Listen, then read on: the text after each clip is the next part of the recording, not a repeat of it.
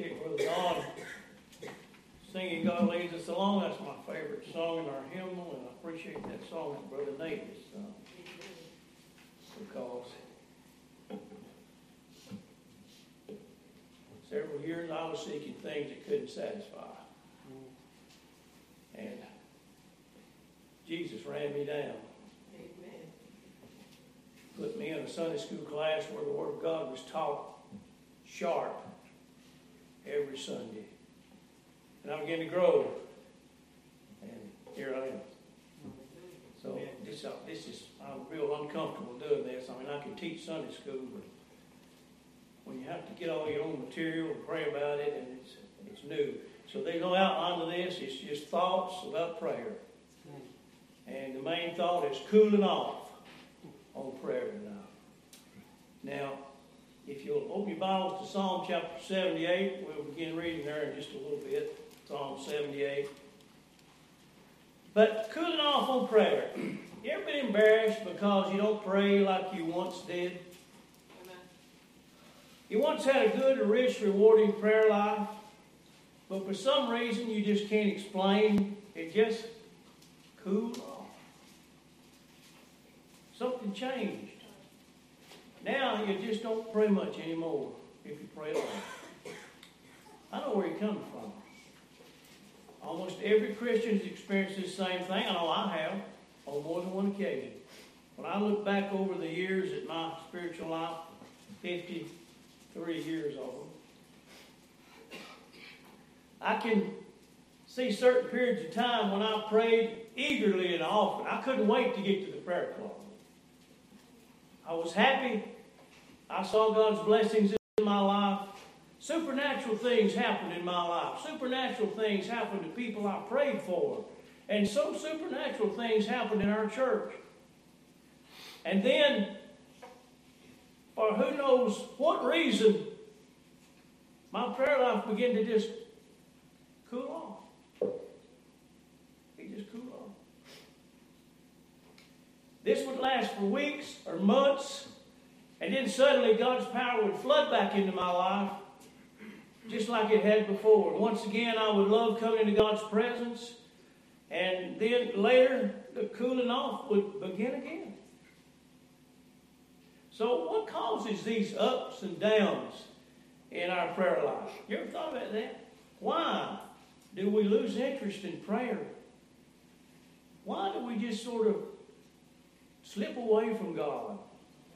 Why do we just completely stop praying? And so, one reason is, like I said, these are random thoughts now. One reason is we are just too comfortable. As we say, life happens. You know, it's human nature.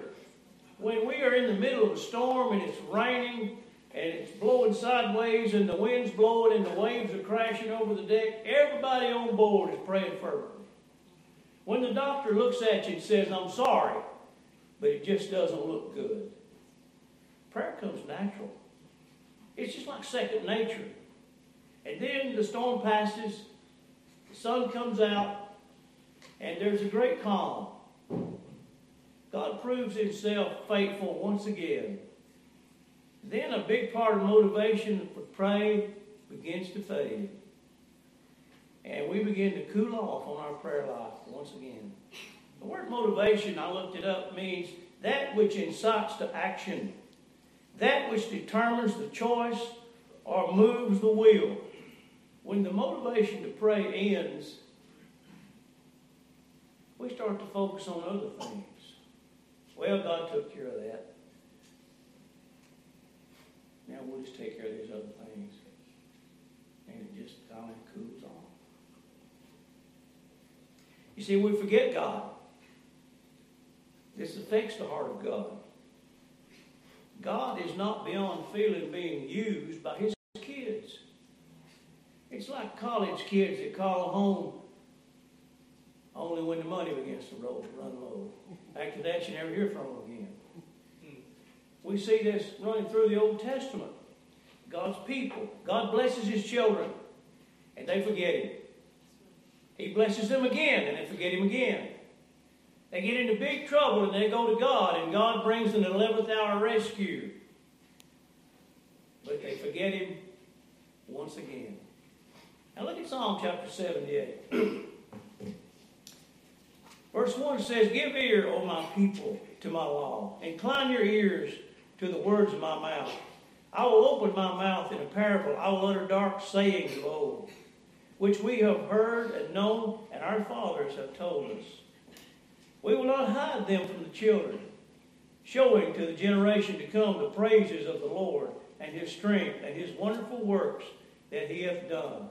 For he established a testimony in Jacob and appointed a law in Israel, which he commanded our fathers, that they should make them known to their children that the generation to come might know them, even the children which should be born, who should arise and declare them to their children, that they might set their hope in God, and not forget the works of God, but keep his commandments, and might not be as their fathers, a stubborn and rebellious generation, a generation that set not their heart aright, and whose spirit was not steadfast with God. The children of Ephraim, being armed and carrying bows, turned back in the day of battle. They kept not the covenant of God and refused to walk in his law and forget his works and his wonders that he had showed them. Marvelous things did he in the sight of their fathers in the land of Egypt, in the field of Zoan. Chapter 30, uh, verse 32. And th- these verses preceding it tells about what all God did for them in the land of Egypt. And verse 32 says, For all this they sinned still, and believed not for his wondrous works. Therefore their days did he consume in vanity, and their years in trouble. When he slew them, then they sought him. And they returned and inquired early after God.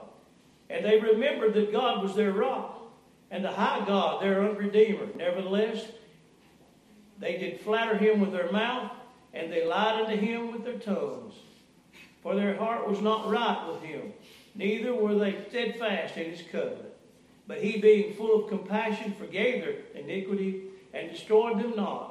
Yea, many a time turned he his anger away, and did not stir up all his wrath. For he remembered that they were but flesh, a wind that passeth away, and cometh not again. How oft did they provoke him in the wilderness, and grieve him in the desert? Yea, they turned back and tempted God, and limited the Holy One of Israel. They remembered not his hand, nor the day when he delivered them from the enemy how he had wrought his signs in Egypt and his wonders in the field of Zoan, verse 50, chapter verse 54. And he brought them to the border of his sanctuary, even to this mountain, which his right hand had purchased. He cast out the heathen also before them, and divided them an inheritance by line, and made their tribe, the tribes of Israel, to dwell in their tents. Yea, they tempted and provoked the Most High God, and kept not his testimonies but turned back and dwelt unfaithfully like their fathers. They were turned aside like a deceitful bow, for they provoked him to anger with their high places and moved him to jealousy with their graven images. When God heard this, he was wroth and greatly abhorred Israel. You get the picture. God delivers Israel. They're on fire for God, and then it cools off. Just like us. Just like us. Let me read you something I read in a book several years ago. In reading the Old Testament prophets, one message shines through. God passionately desires his people. Above all else, the prophets repeat the constant note of the Old Testament that we matter to God. The main message expressed by the prophets is this God loves human beings. Of all the ancient gods, Israel's God alone stooped to admit his love for the flawed two-legged creatures who roam this planet. Look it up. Look it up. We don't want to forget God. None of us do. If you're a child of God, you don't forget God. We want our prayer lives to be consistent. So, how can we stay mindful of God's goodness? How can we keep from forgetting God? How can we remember to pray? We remember to pray the same way we remember anything else that matters to us. By making prayer a daily part of our life.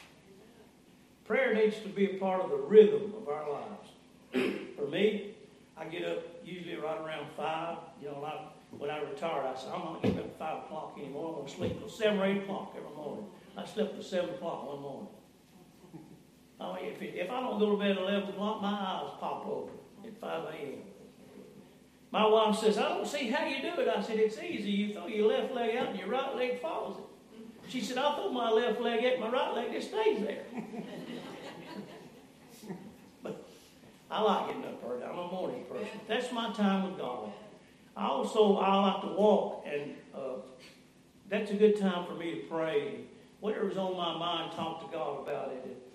And, and uh, I had a real good session this past week with God, and, and God showed me some things that I'd never seen before in the Word of God. And that's another lesson altogether. But we don't want to forget God.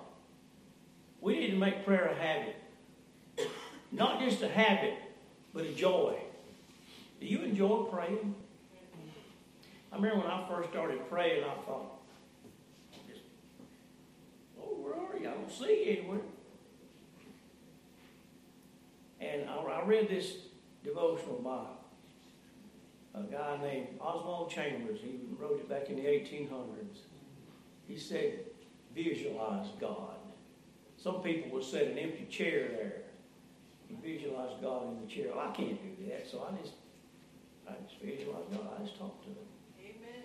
Uh, you may think I'm nuts, but I guess I am. But uh, sometimes I like to come to God and, and, visualize a couple of angels coming down and getting me on the arms and taking me to heaven and setting me down in front of the throne of grace. You know, it's an honor to talk to God. Yes, it is. Yes, it is. It's special. So we remember to pray by making God special by making it a matter, a daily part of our lives. What's your life consist of? You ever thought about it? I get up in the morning, I have my devotions, I go down to Jackson, I have breakfast with about six different men, and we solve all the world's problems. You know, we, we, don't, we have a problem solving the problems of this country. We can tell Mr. Biden and, and the Senate and the Congress, we can tell them exactly what needs to be done. But the problem is, they never call us. I'm sure they know about it, but, but they never call us. And uh, so we, you know, we don't call the White House because they wouldn't let it through anyway. I mean, a bunch of rednecks at Jack's who'd listen to them. But I know somebody that does know how to stop the world. Amen. I read years ago said the church as a little group, if they would band together and pray, they could change the world. They could change the world. You know, one of my heroes is Brother Larry Sexton. And several years ago, Brother Tony Hicks and I spent two weeks on a little island out in the middle of the bay with him and Sister Judy. And we had the time of our lives. You know, I got sick, and so I couldn't go anywhere with them. And so Miss Judy babysitted me for three days. And she just, they just told me their whole life. And it was wonderful. And every night, right before dark, we had a big pan of popcorn and warm grape soda and studied the Word of God. And it was just wonderful. And then a few years later, I went to Honduras with Brother Sexton, and I had the privilege of staying 16 days with him and listening to him teach Brother Lachine and teach me. And I remember we got in a, a, a dugout canoe called the Cayuke, and we went up the Patuca River, and we went way up there. And we got out on the bank, and Brother Sexton smiled and said, Brother Covey, you're totally cut off from the rest of the world. How you feel? what are you going to say? We'll get back in the canoe and go back. But no, we didn't. And uh, it was an experience. Carrying water about a half a mile from, the creek to the house to put it through a purifier. And the first day I carried it, I had to stop five times to rest. And by the end of the week, I could make it all the way back without stopping but it was special, very special.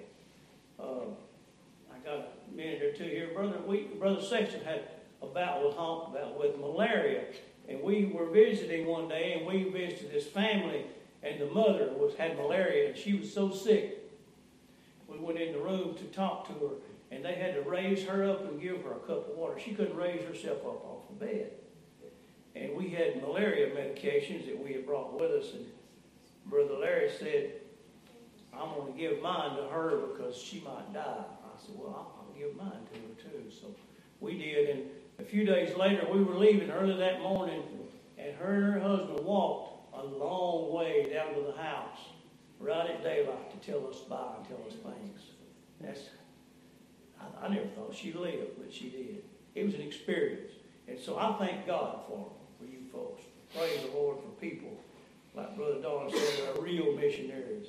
Mm-hmm. Real missionaries. Now, I have lost my place. No, I know where it's at. Excuse me. We need to choose a time when we're less likely to be disturbed for our prayer. You know, most people are not going to bother you at 5 o'clock in the morning. So it's a good time for me. It should be a time when we can tune the world out and tune God in. It should be a special time. It should be a time we keep. Be sure you keep it. Establish a place and a time to meet God. Now, for some, the problem might be just like it was with me years ago, plain old fashioned sin. I was saved, and for a year half or so, you know, I come to church every Sunday, just on Sunday morning. Uh, go back home, throw the Bible up on the shelf, never pick it up the rest of the week, never pray, never told any about God. That's embarrassing telling people about Jesus, you know. You don't want to hurt people's feelings. And some people might not like it. Imagine that.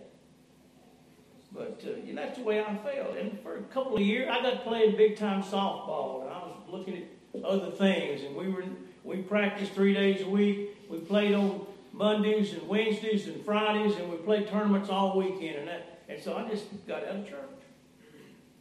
And uh, God never let me alone. Never let me alone. And He ran me down one morning at 2 a.m. in the railroad. At the railroad. And uh, I was on my knees in the middle of an access road praying. I don't know why and how I kept getting run over by car inspector's truck, but but I got right with God, and I couldn't wait to get to this church. And you know what? They were having revival that week, and brother Josh Harjo, remember you remember him, Milford? An Indian guy from from Oklahoma was preaching. Brother Josh liked to get happy, and uh, I just couldn't wait for him to be quiet so I could get down that aisle and get and get right with God again, right in front of everybody. And I, you know, I thought, well, you know, they'll laugh at me, or they didn't laugh at me. They were glad. They were happy I came. They welcomed me with open arms. And when they first came up with this Tip Tony Baptist Church, a church with a heart, that's wonderful. I've been to churches that don't have any heart. My wife and my children and I used to go to church on vacation, and we visited a church. I'm not going to tell you where it's at one time, and and uh, you know I, we were singing, and we were the loudest ones in there singing. And uh, the preacher got to preaching, and I said, "Amen!" And the lady turned around and looked James says, I don't think they do that here. and so I never go back.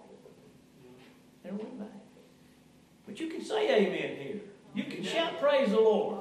You can shout hallelujah here. We'll shout right along with you. Listen.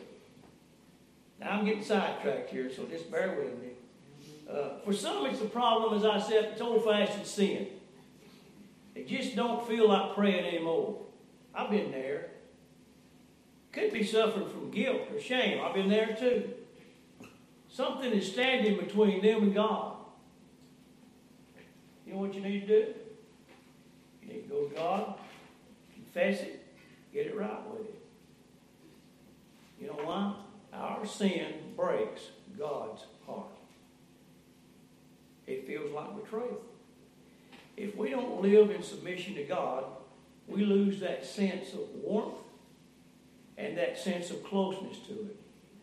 It's like a couple. They have a fight.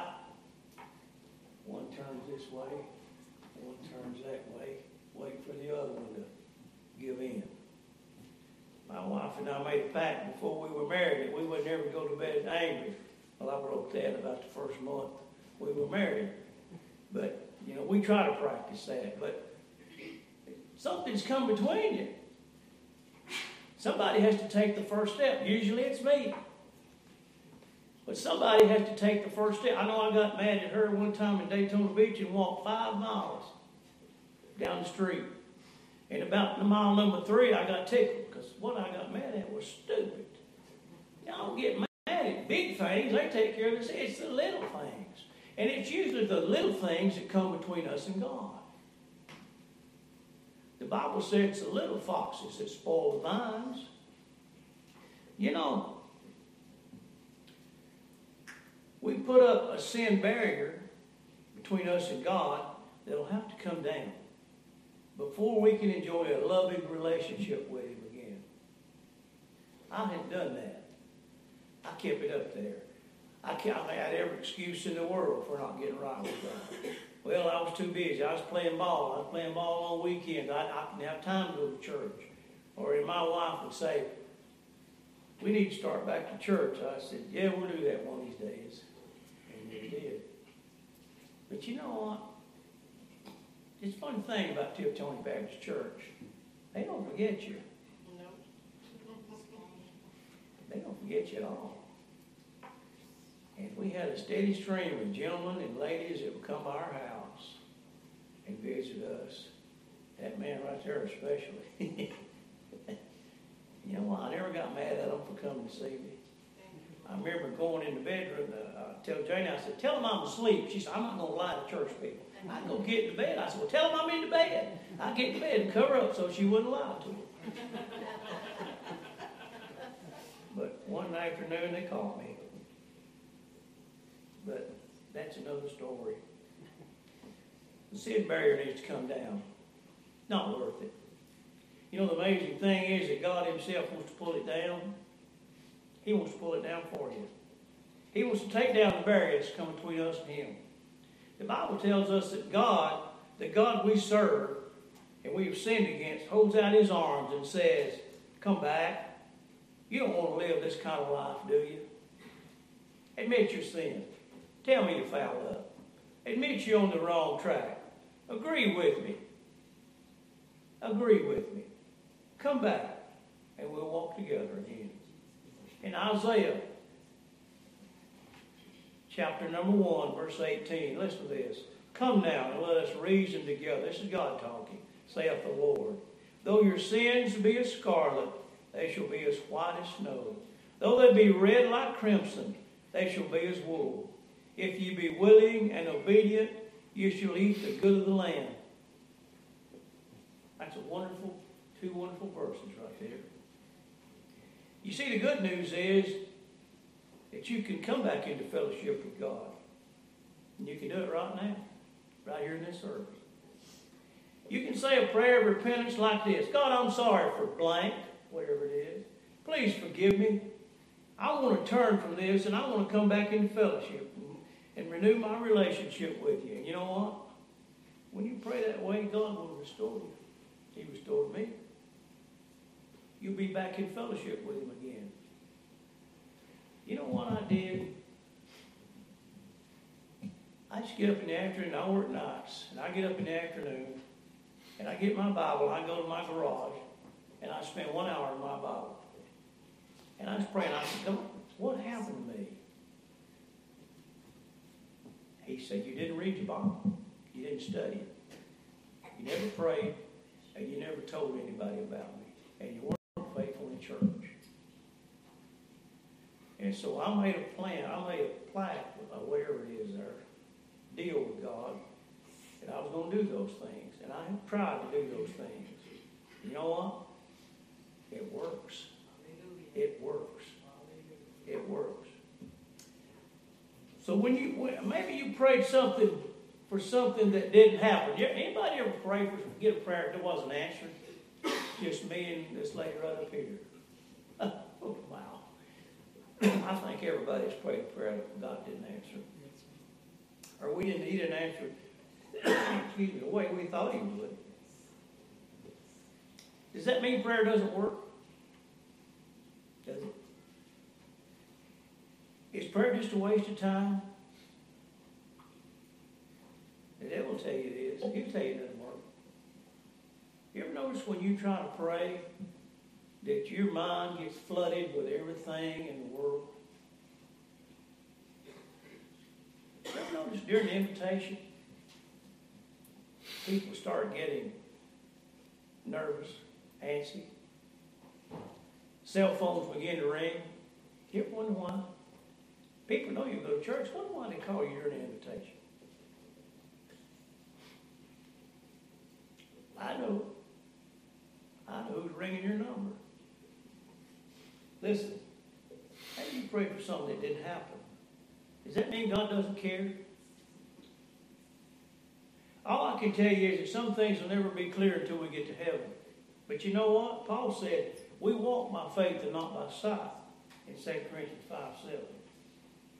I tell you what Jesus told his disciples when they got discouraged in, in Luke chapter 18, verse 1, and he spake a parable unto them to this end that men ought always to pray and not to faint. Pray when you don't want to. Pray when you don't feel like it. Pray when you're sick. Pray when you're well. Pray when you're happy. Pray when you're sad. Pray when things fall apart. Pray, pray, pray. And trust God. You see, don't lose heart. Keep on praying.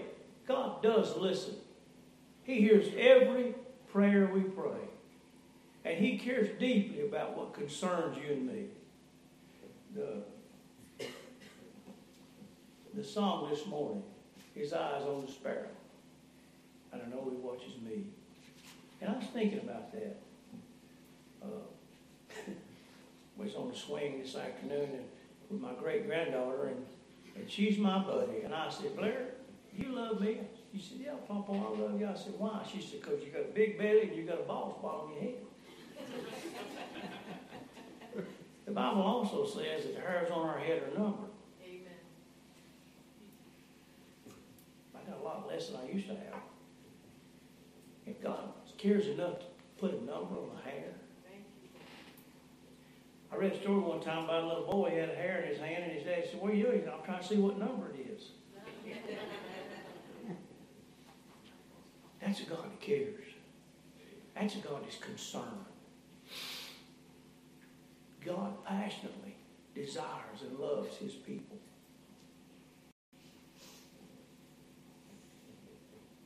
Now, it's true that he doesn't answer every prayer the way we wish he would. I made a lot of prayers I wish God would answer it a certain way, but He didn't. But when the answer came, it was better than the one I asked and than what I thought it would be. And I've got some He still hasn't answered. Uh, this, you know, this is kind of sound crude, but somebody asked me one time, said, said, I wish God would just come back today, don't you? I said, no.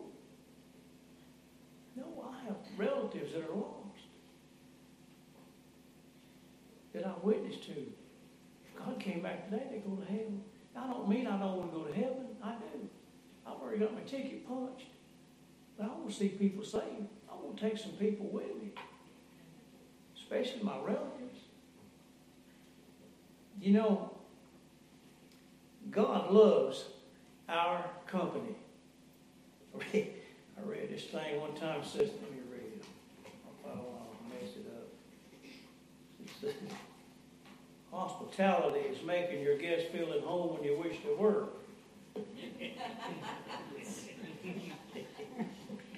That's not me, I just read that. I, I just wrote it down. And uh, anyway, God's heart is for you and me. His heart beats for us day and night. You know, He is eager to do whatever He can for us. In the book of Revelation, how important is prayer? In the book of Revelation, chapter number 5 and verse 6, the Bible says, And I beheld, and lo, in the midst of the throne and of, the four beasts, in the midst of the elders stood a lamb as it had been slain, having seven heads and seven eyes, which are the seven spirits of God sent forth into all the earth. And he came and took the book out of the right hand of him that sat on the throne. And when he had taken the book, the four beasts and the 20, 20 and the four and twenty elders fell down before the Lamb, having every one of them harps and golden vials full of odors, which are the prayers of saints. God keeps our prayers forever. in heaven. Think about that. Every prayer you prayed, God's got a record of it. He's got a record of it. You know what? Anybody ever here ever get a love letter? I did. You couple. You know how many times I read them? One time, throw them in the trash can. No. This is God's love letter to you and me.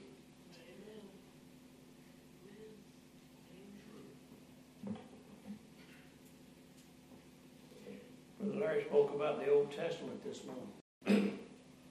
You're not going to understand the New Testament if you don't understand the Old Testament. The Old Testament tells us how we came here, why we're here. The Old Testament explains the New Testament. The Old Testament explains why Jesus came and what he came to do. And I'm like Brother Larry, you know, I used to, my eyes used to cross when I read Leviticus. And all those genealogies, man, this fellow married that lady, and that lady married this fellow. But it's in the Word of God, so it's important. It's important. God put it there for a reason. So, prayer, you know, I think it's ironic that most of the time we think prayer, a prayer, think of prayer as us talking to God. And that is prayer. But you ever stop and think that God might want to say something to us? You see, it's as if God says, if we really enjoy a relationship, why do you do all the talking? Let me get a word in here somewhere. And Jim taught me something years ago. He said before he goes to work early in the morning, after he prays and reads his Bible, he turns the light out, sits in the dark, and meditates. I started trying to do that. You know what? It works. It works. But you you do your thing, I'll do mine. Whatever whatever works for you, whatever floats your boat, that's fine. Prayer isn't supposed to be a one-way conversation. A conversation involves two speakers, two people. Uh, I wouldn't stay married very long if, I did all the talking. Now I do most of it, but my wife gets the word in quite a bit. And uh, I've been accused of not listening. I don't have an excuse for that anymore because I got hearing aids. and you know, when you've been used to turning people off for years, it's hard to start listening again. Well, look, God speaks to us in different ways. He speaks through His Word. You ever been reading a, a scripture and it just jumps off the page at you just when you need it? That's the Holy Spirit.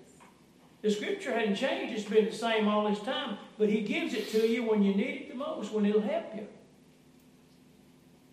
God speaks to us through people, through kind acts when they're needed. When my father died, I was at the funeral home very early, and a friend of mine at work came down there and sat with me for two hours.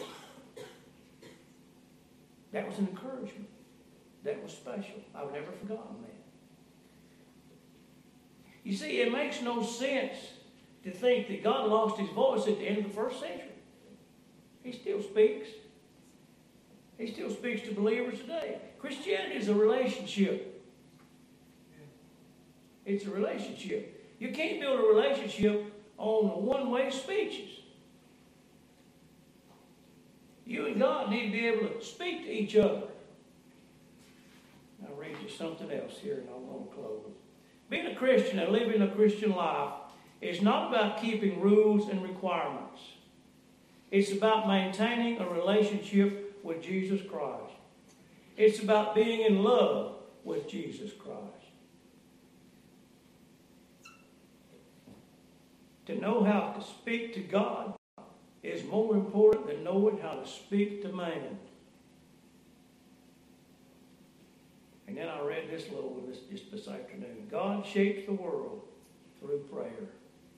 Never stop praying. Never stop praying. That's the most important thing that you'll ever do in this life. is pray. If we as a church, if we would band together and pray and seek God's face, we could change this city. We could see revival. And we desperately need revival in God's house. All churches do.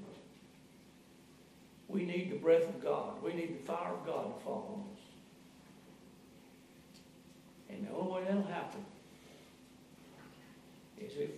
we build a fire under ourselves.